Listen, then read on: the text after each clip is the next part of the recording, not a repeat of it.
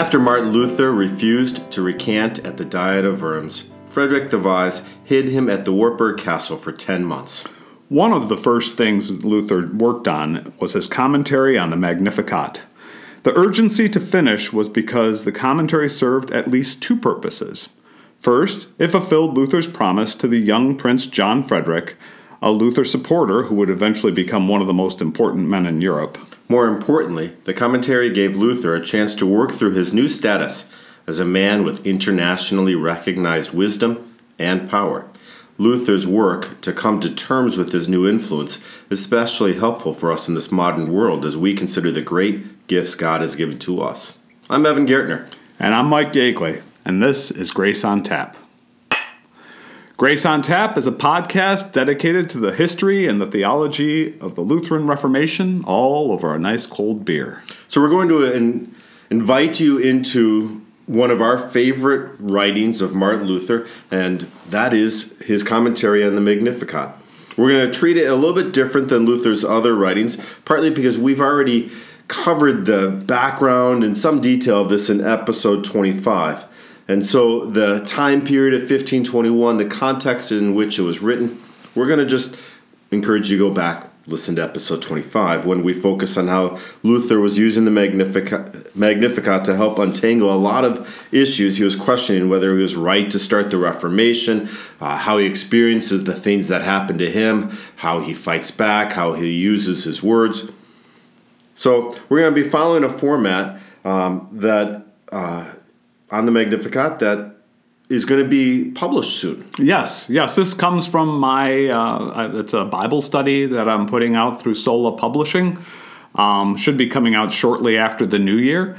Uh, on on the Magnificat, as as I think everybody who listens to this podcast knows, I I have been fascinated by the Magni- by Luther's commentary on the Magnificat, mostly because of what we said in the opening that I think that this is, uh, you know, we have been blessed with great wisdom, power, and wealth, especially here in the United States. And the right usage of that is, I think, something we need to be thinking about. So, commentary just quickly. Between 1519 1521, Luther was asked by the 17 year old Prince John Frederick, who's third in line for the position to be the Elector of Saxony, to write something that encourages him to be a leader.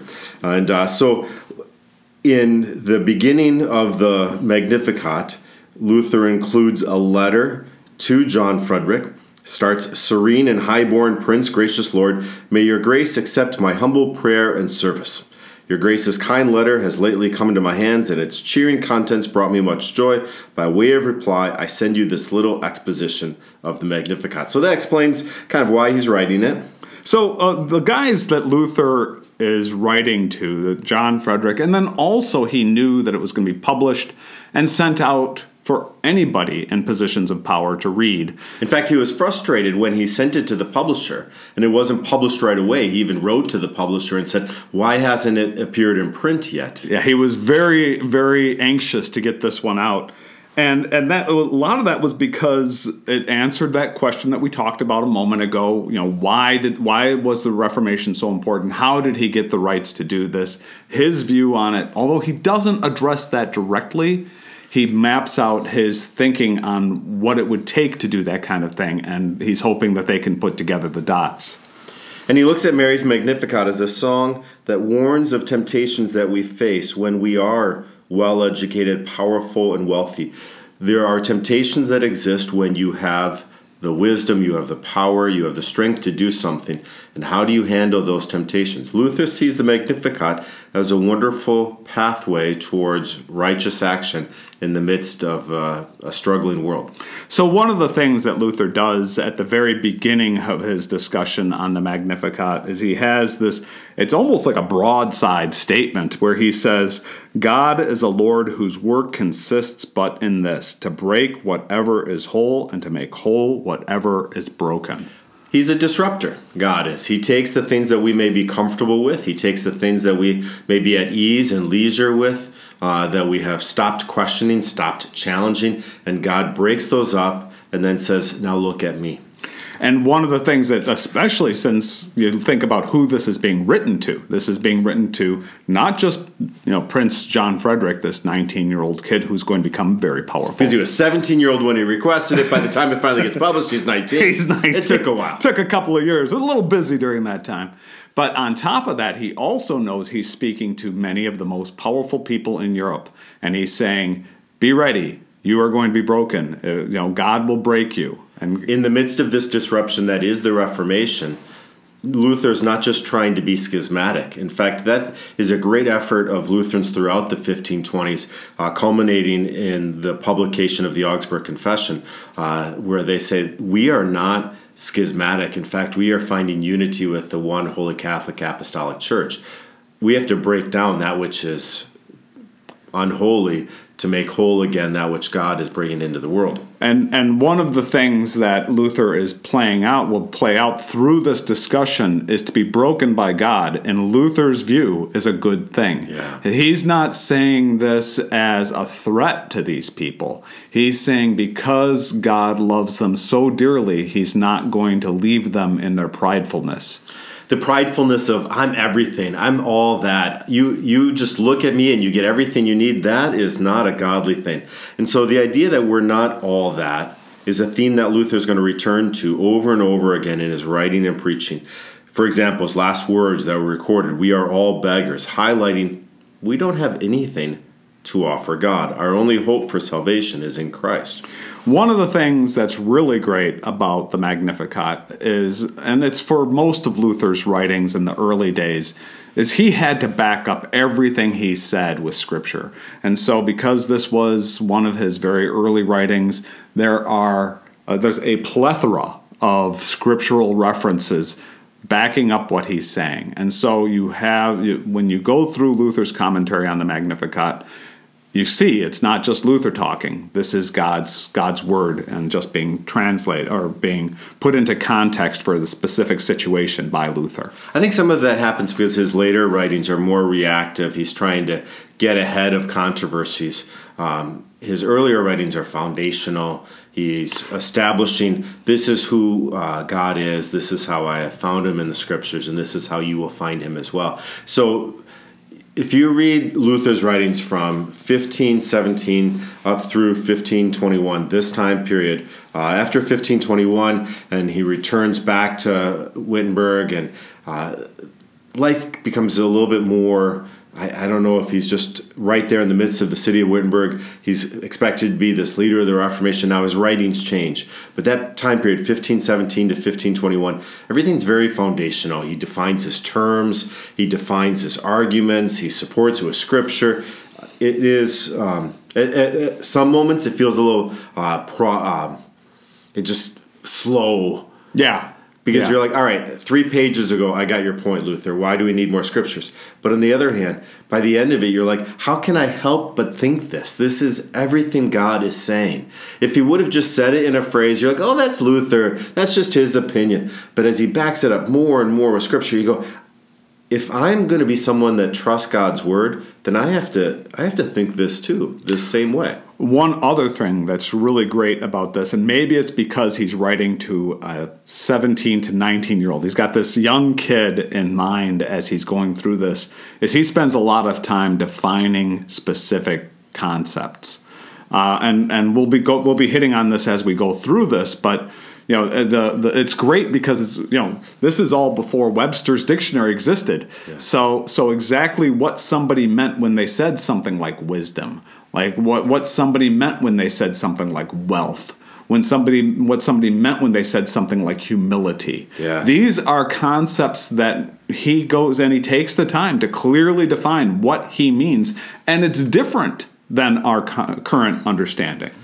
So he starts with the terms that are going to come up just right at the beginning of the Magnificat. My soul magnifies the Lord. So he's going to spend some time describing the difference between body, soul, and spirit. As usual, he's going to begin by showing that Scripture looks at spirit and soul as two different things by referencing Scripture, specifically the book of Hebrews. He then talks about the function of the spirit and the soul. So the the spirit in Luther's way of thing and actually it's a biblical way of looking at the spirit. The spirit and i want i'm looking for the the, the spirit is the the i'm gonna I, i'm paraphrasing because i can't find it in my notes here but it's it's the the the the, the house of of faith. It is where our faith resides. That dwelling place of faith that where um, if your your spirit is strong that means that god is dwelling with you when your spirit is weak, it means you have set your house on sand. So to think of uh, that parable of a wise man who builds his house on the rock, if your your spirit is in God's wisdom, then it's on a rock. If your spirit is on your own, then you're on sand. Then he says the soul is similar, but the soul is largely what is activating and motivating, and then the works that you do. The the spirit is what is kind of your foundation then the soul are the things that you do the things that animate you that make you you in the world uh, particularly as you are working with god. So some examples of things that in luther's time or the bible thinks of when it's talking about the soul are things like wit things like uh, intellect things like you know the, the rationality.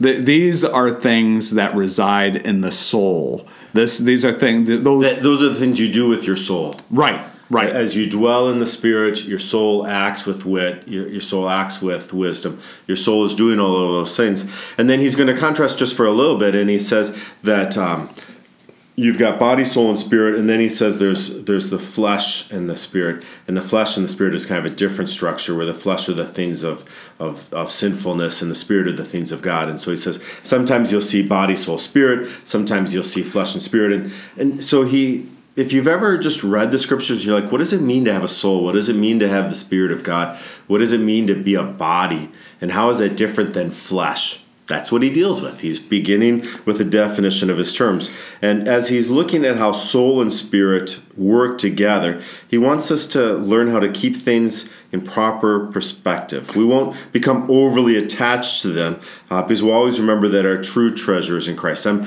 my soul isn't everything until it's in Christ. So, one of the problems we have, according to Luther, is that if the soul, so because the soul is rational, the soul is the one that uh, actually tries to figure things out. And because the spirit is the dwelling place of faith, those things that cannot be figured out rationally, things like God, mm-hmm. you know, where you have to just rely on God's word. This is what God says He is. You're going to have to rely on that. We can't, our mind can't. It's abstract but if your spirit is strong, you know how to hold on to it. Right. And that's that's the correct way of doing things. But if your spirit is weak, then the soul will come in and try to figure things out with rationality. Your soul's going to always look for an answer. And if the answer is not found in your spirit, you're going to look for it in the world. You're going to try to solve everything with money or power or intellectual reasoning. And it's it, this the soul without the backing of the spirit is always in the immediacy of the now, uh, reacting to and the hurts, the, the joys. Everything is um, immediate.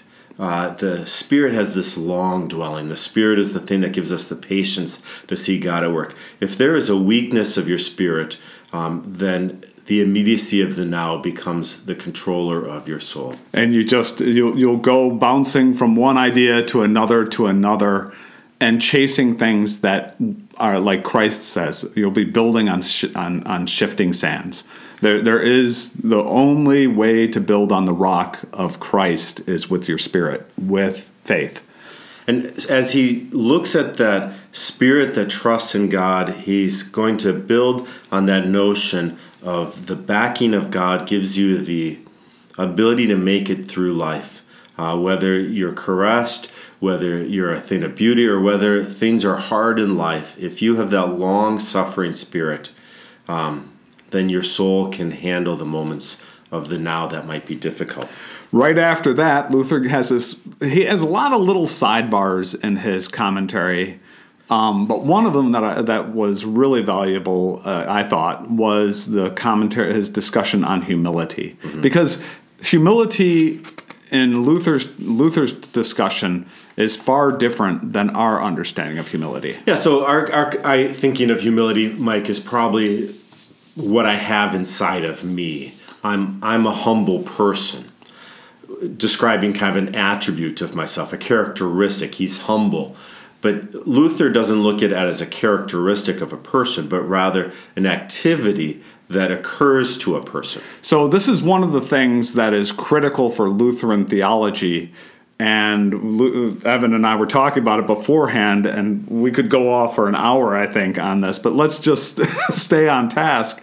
The, the, the, the, the critical thing, the critical thing to understand about this is that we can, our hearts want to be proud. Mm-hmm. And and so the humility that we have is something that is forced upon us by our circumstances. We may find ourselves sick.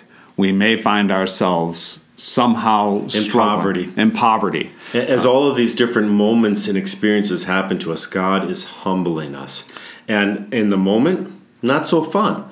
But what we learn to do is not trust in the concrete uh, things that can become illusionary in this world. We learn to trust in the steadfast confidence that God is with us. So Luther's going to highlight the paradox of humility.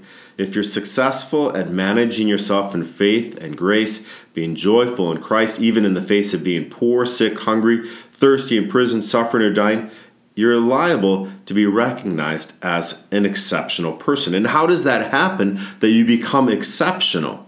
This is where Luther's going to introduce the idea of, quote, truly humble. These are the people who remain focused on Christ and his work, giving thanks for the little things, even in their suffering. So if you're poor, sick, hungry, thirsty, in prison, suffering, or dying, and you still are faithful, how does that happen? Because you've learned not to trust in the things that your eyes see but you've learned to trust in Christ. So let's run through an example. Let's say somebody who's very sick and they get an opportunity to go outside and enjoy the sun, and they're very thankful for it.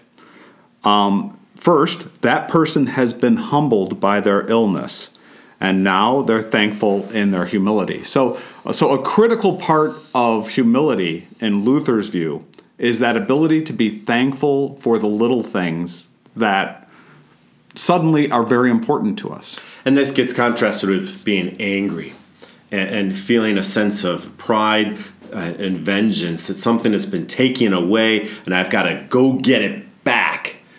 He, he talks to this young prince about when, when something happens to you that humbles you, you do not need to react with an anger and a vengeance to go against the world. Rather, you learn to receive what has happened to you and trust that God is at work in it. So after he lays that basic groundwork, and there's a lot more to say about humility, but we're going to have to move on. He um, then starts to go kind of verse by verse, doesn't he? Yes, yes. And starting with My soul magnifies the Lord, the opening verse of the Magnificat. So Luther uses this verse to really highlight Mary's character. And let's talk about that um, in context for a moment and sort of consider what's happening in Mary's life. So she's given this good news, bad news announcement. You know, the good news is that she's going to be the mother of the Messiah, but the bad news is that she she's been told that she's going to be pregnant outside of marriage. And she's wise enough to understand the implications of this bad news. The good news might be a little hard to wrap our minds around, but there's a concreteness in this bad news. And this kind of fits with that abstract and concrete and how do we learn to have confidence in the abstract that she's going to be the mother of God while the very concrete thing is ahead of her. And this illustrates how, when she says, My soul magnifies, it's not magnifying the gift that she's been given, she magnifies the Lord.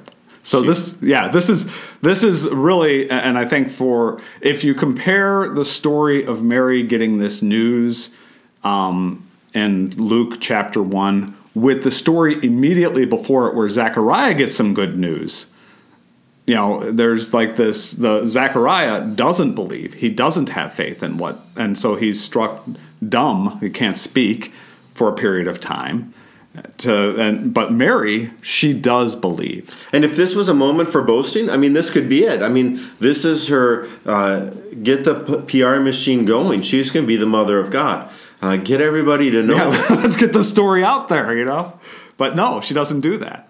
You know, what she says is really she doesn't even think of herself. Instead, she praises the goodness of God. And and here's the thing that Luther says we can learn uh, uh, about all this. Uh, so you know, Mary is is given this great gift, probably the greatest gift. It is easily the greatest gift that anybody is going to get. But she doesn't focus on the gift or the implications of the gift. No, she focuses on the goodness of God. So what Luther is trying to do is he's trying to get the prince right out of the gate to not focus on all these great things he's been given. Don't look at just the concrete things your eyes can see in this world, but have in your spirit the confidence that the Lord is the one to look at. There's a lot more we could say about this, but we're going to move on to the next line.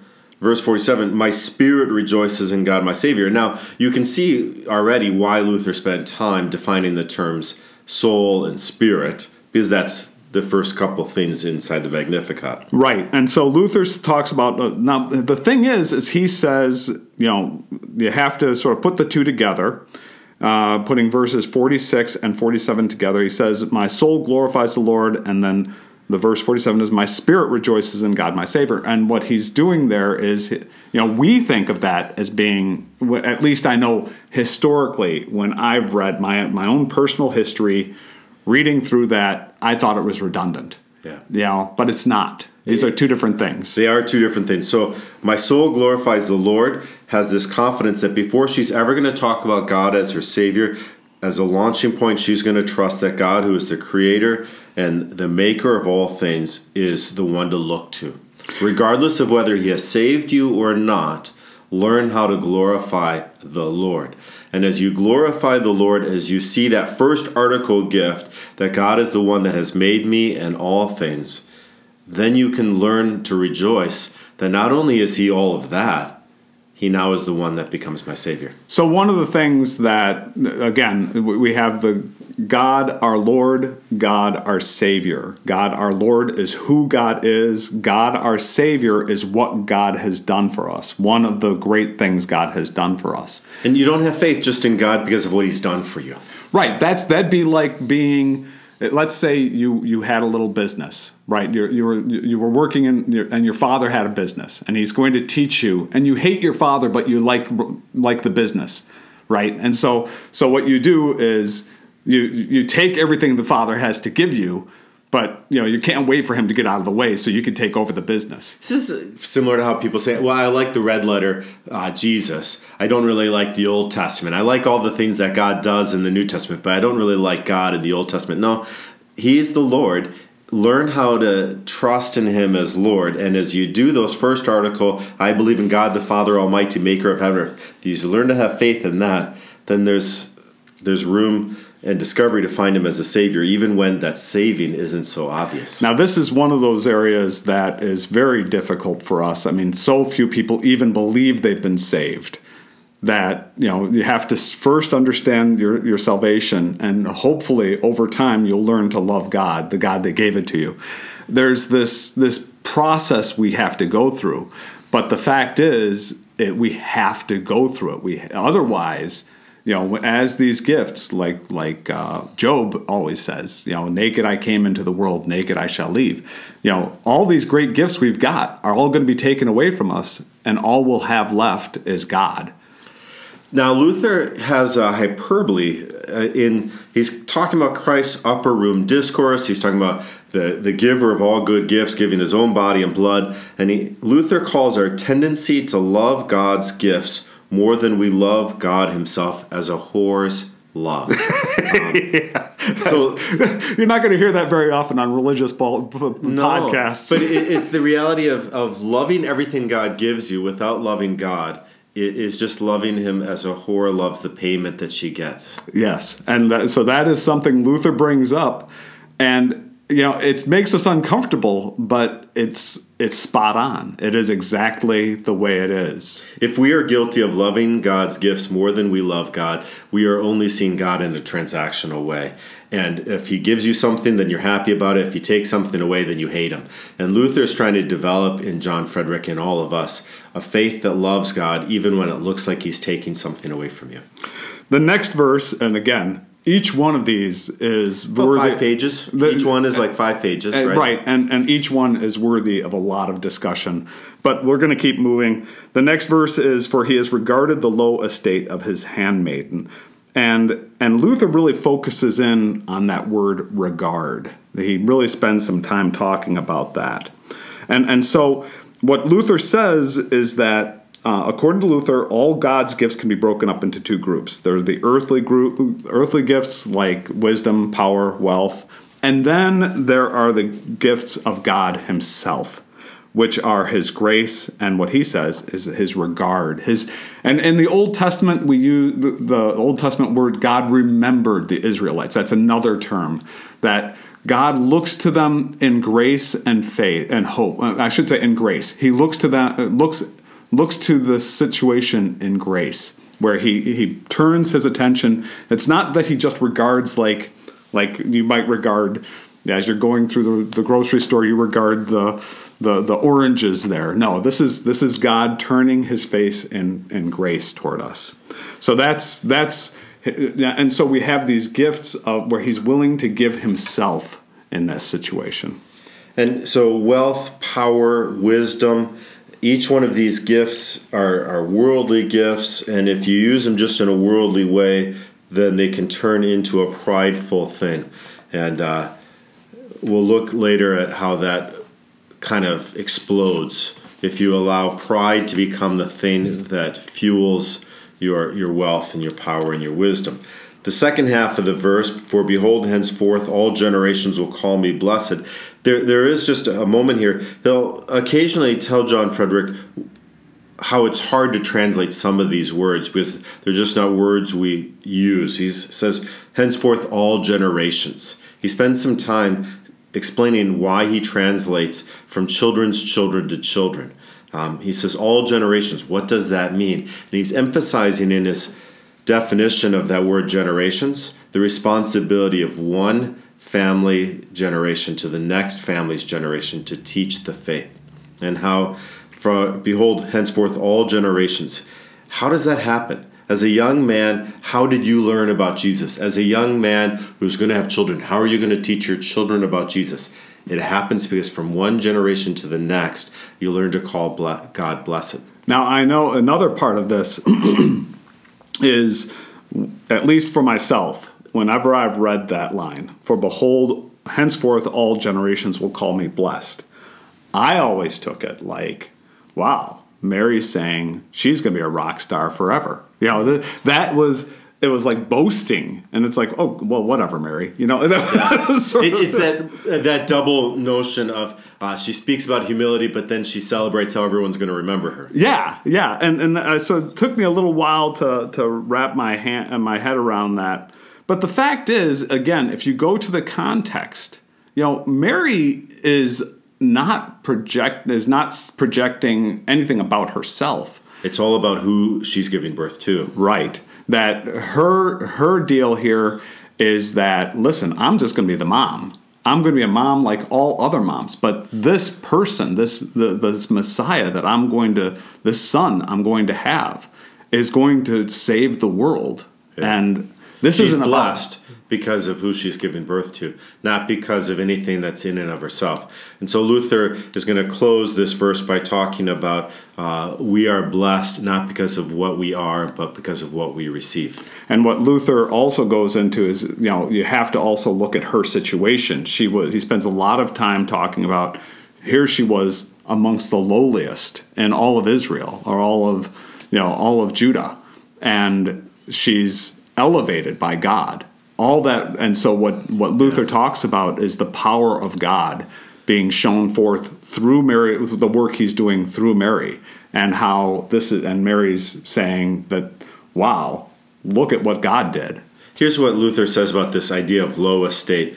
Thus the word low estate shows us plainly that the virgin mary was a poor despised and lowly maiden who served god in her low estate nor knew it was so highly esteemed by him. This should comfort us and teach us that though we should willingly be humbled and despised, we ought not to despair as though God were angry at us. Rather, we should set our hope on his grace, concerned only lest we be not cheerful and contented enough in our low estate, lest our evil eye be opened too wide and deceive us by secretly lusting after lofty things and satisfaction with self, which is the death of humility. So Luther's saying, uh, the pride is never going to be in us. The pride always has to be that God is at work. Right, right. We're, we're at a good spot for a beer break. We're about 30 minutes into this episode. We have a, a beer called Ripped Right by One Well Brewing in Kalamazoo. Um, it says high fives over handshakes. It's a New England IPA. It's hazy, made with Citra and Mosaic hops, uh, double hopped in its fermentation process. Its aroma is strong. Uh, it, I describe it as maybe a, a, a a fermented pear juice is almost what I think of it as. It's it's got a citrus flavor to it. Um, it's got a smoothness to it. It doesn't have a bitter bite to it, but it's got a little bit of the acid uh, of an IPA. And and it just is so that that acidic. And this is something we talked about before we started recording.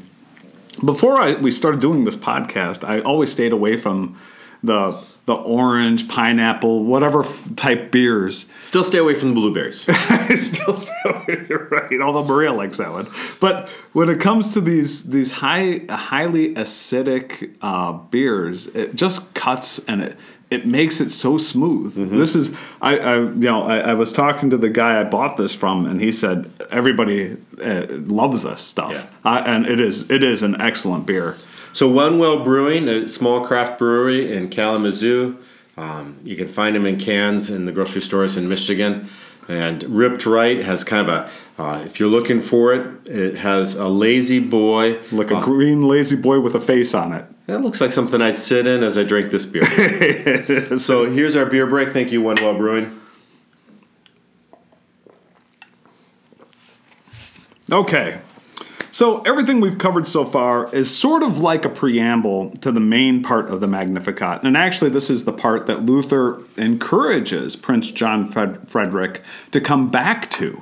Uh, near the end of the Magnificat, he says, Hey, yeah, all that stuff at the beginning, you got that, don't worry. Although I think I got a lot out of the whole thing, but he says, make sure you go back from this point on, the, this where, where it all comes together.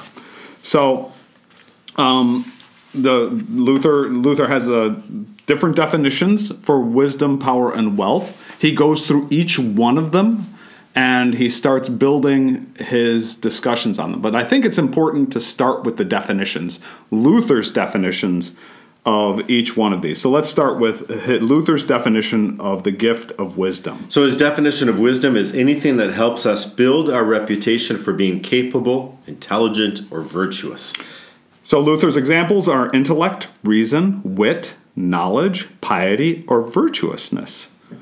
The second bucket is the gift of power.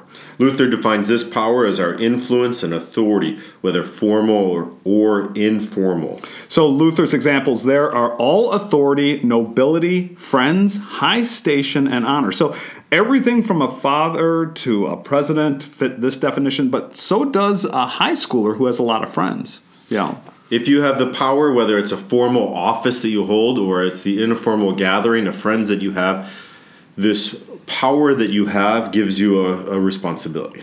The third bucket is the gift of riches. Luther says that this is every external good that may fall the body. So riches here are not just uh, money, but the, the tools that you have. So his examples are good health. This one surprised me. Beauty is considered riches. Strength is considered riches in, in Luther's mind.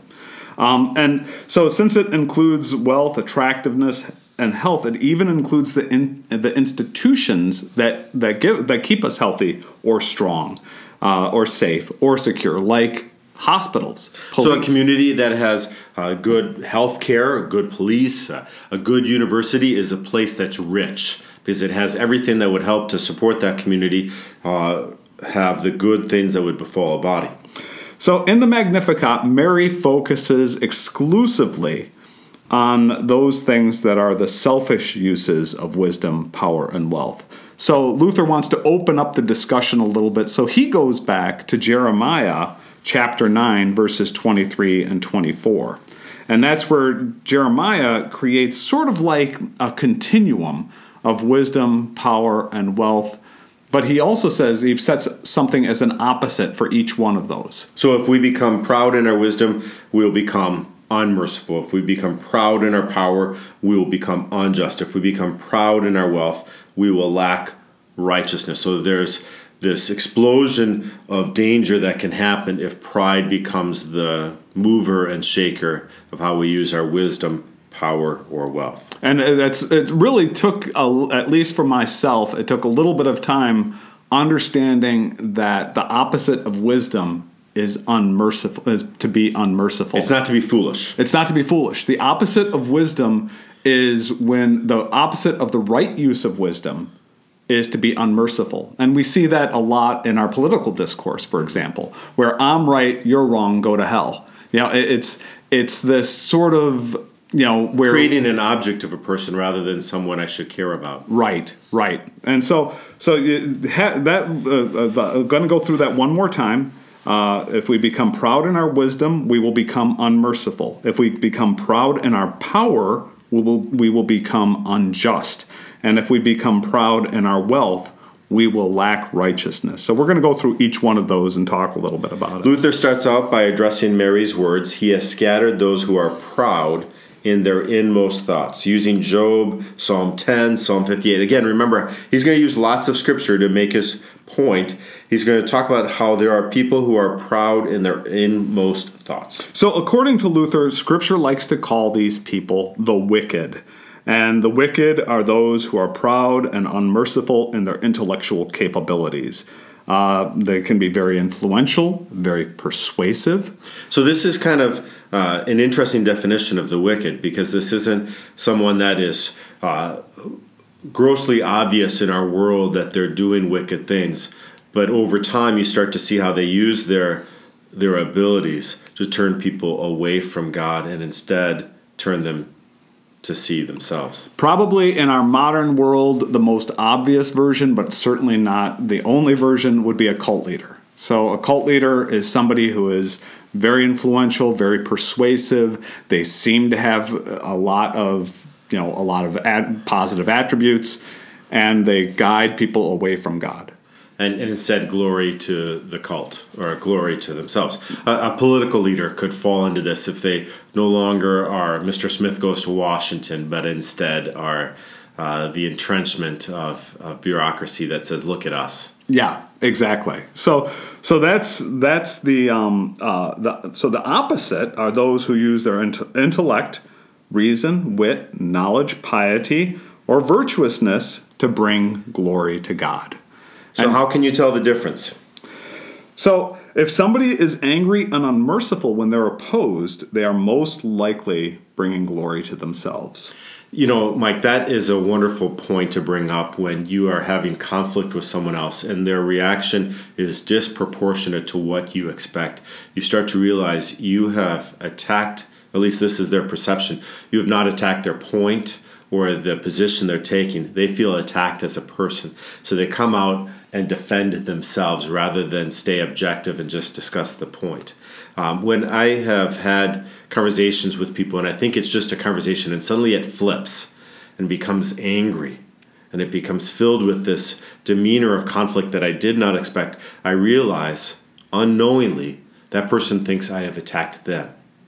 Right. And you really have to work hard with those people to keep it in this is what we're just talking about this thing. This has nothing to do with you. This ha- and if they're not able to do that, then they are unmerciful and they're proud, angry, and, unmerciful because they feel they have been attacked themselves. Right, right. So if I'm wrong, and my then the first thing is is that there's a recognition that the truth lies outside of ourselves in wisdom and godly wisdom There's the, tr- the understanding that the truth lies outside of ourselves, it lies with God.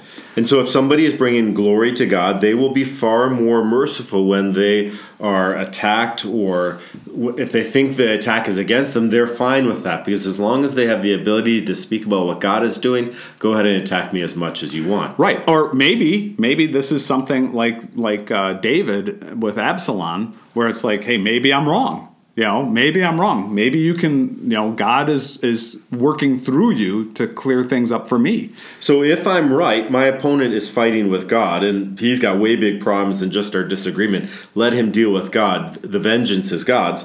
If i'm wrong my opponent might be helping me to understand the truth. Either way i don't need to get angry. I don't need to get bitter because they have either got to deal with god which is their own problem it's a big problem or I've got to learn to bring some correction to my life, and I'm really thankful they did it. Right. So after Luther discusses uh, the scattering of those who are proud in their inmost thoughts, he backs he backs up to the first part of verse 51, considering what Mary means when she says, "God has performed mighty deeds with His arm." So, according to Luther, the arm of God means in Scripture God's own power by which He works without any medium or creature. So this is something where uh, uh, let's just sort of try and work our way through this.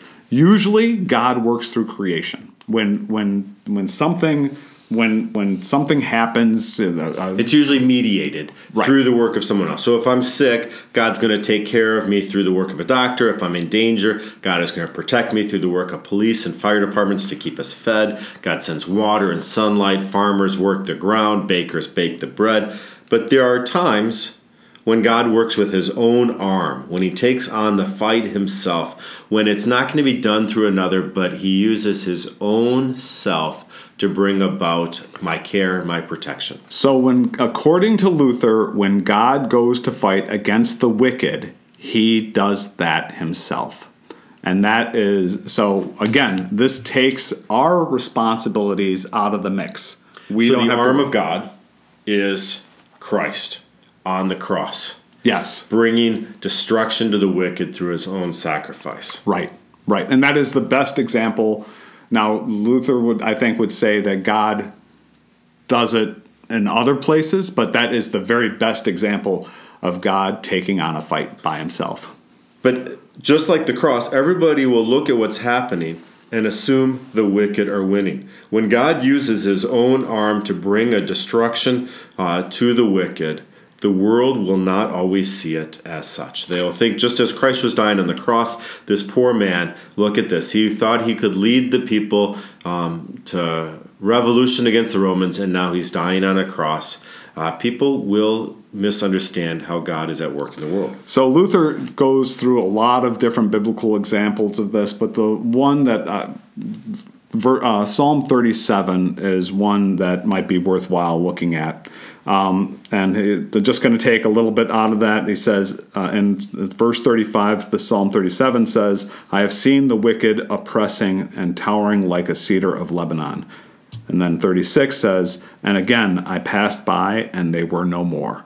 So what Luther is saying is that in Scripture, if you go back through Scripture, you know, these people will be powerful and dangerous, and then God will just they're just gone.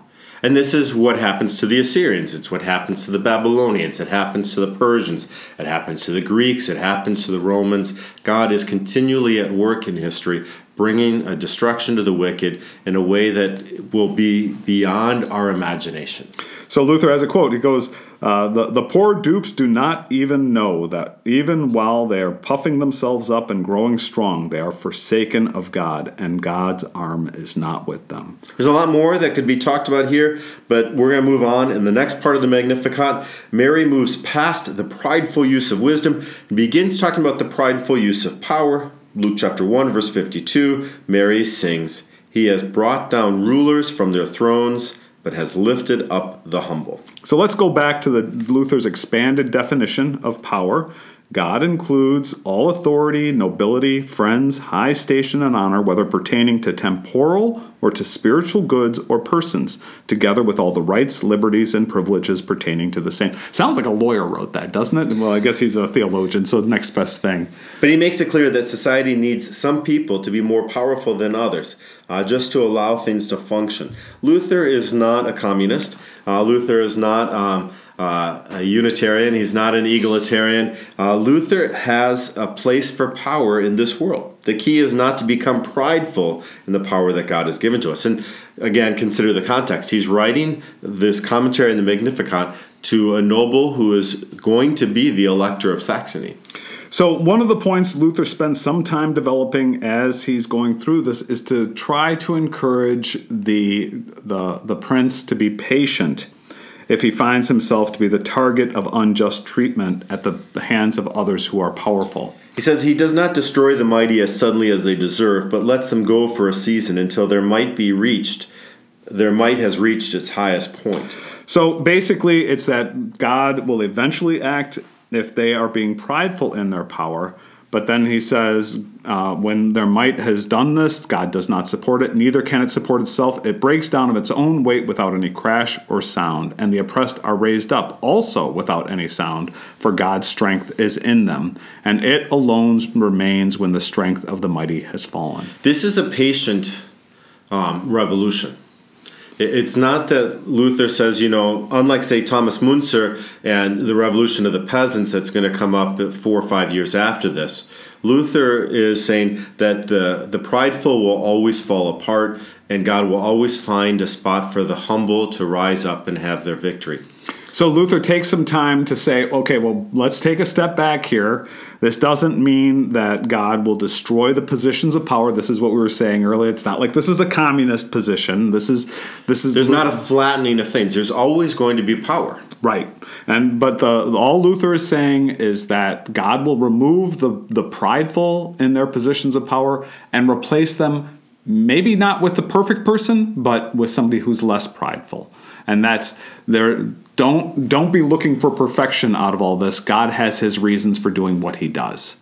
And then he looks at Luther's uh, Luther looks at Mary's promise that the lowly will be exalted. And according to Luther, this doesn't mean that the lowly will take positions of power. It's not that the the working man is going to overthrow the foreman and uh, suddenly the lowly are going to be in those positions but it's a promise to be exalted spiritually. According to Luther, this means that the lowly will become, now here's the quote, judges over seats and power and all might, both here and in heaven, for they have more knowledge than all the learned and mighty.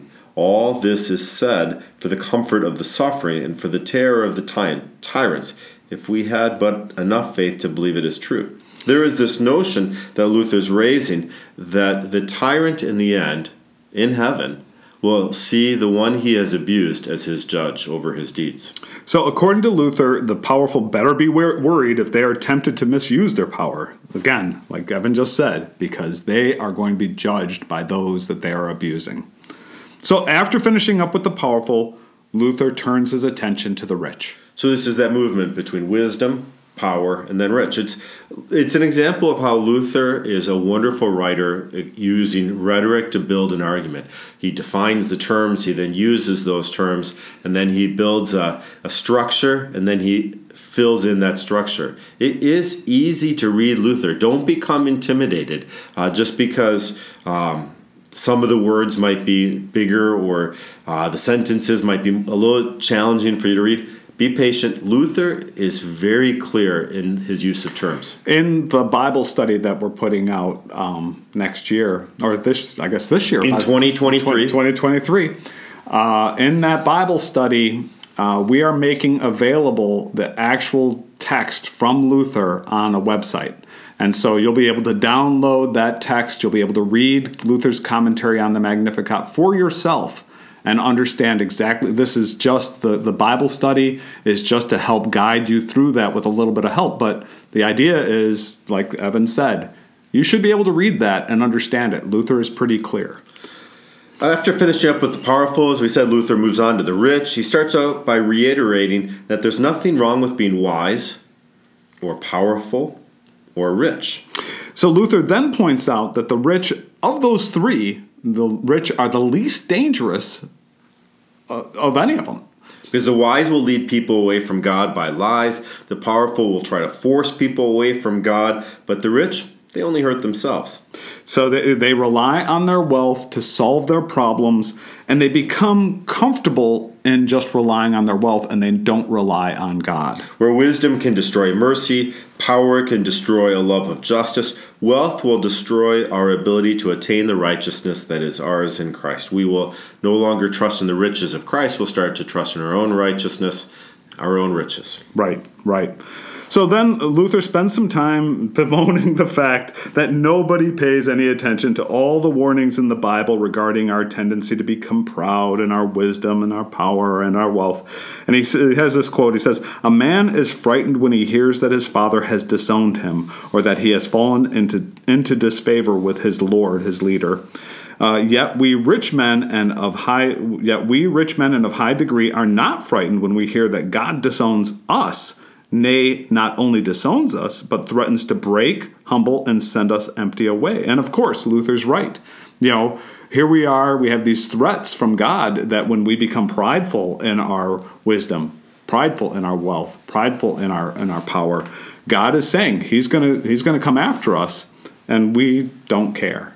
You know. And the, all these threats that God has against the wise, the powerful, and rich that fill up Scripture, they should be comforting to the people who suffer at the hands of these folks. As Luther says, how could one be more strongly and comfortably moved to willing endurance of hunger and poverty?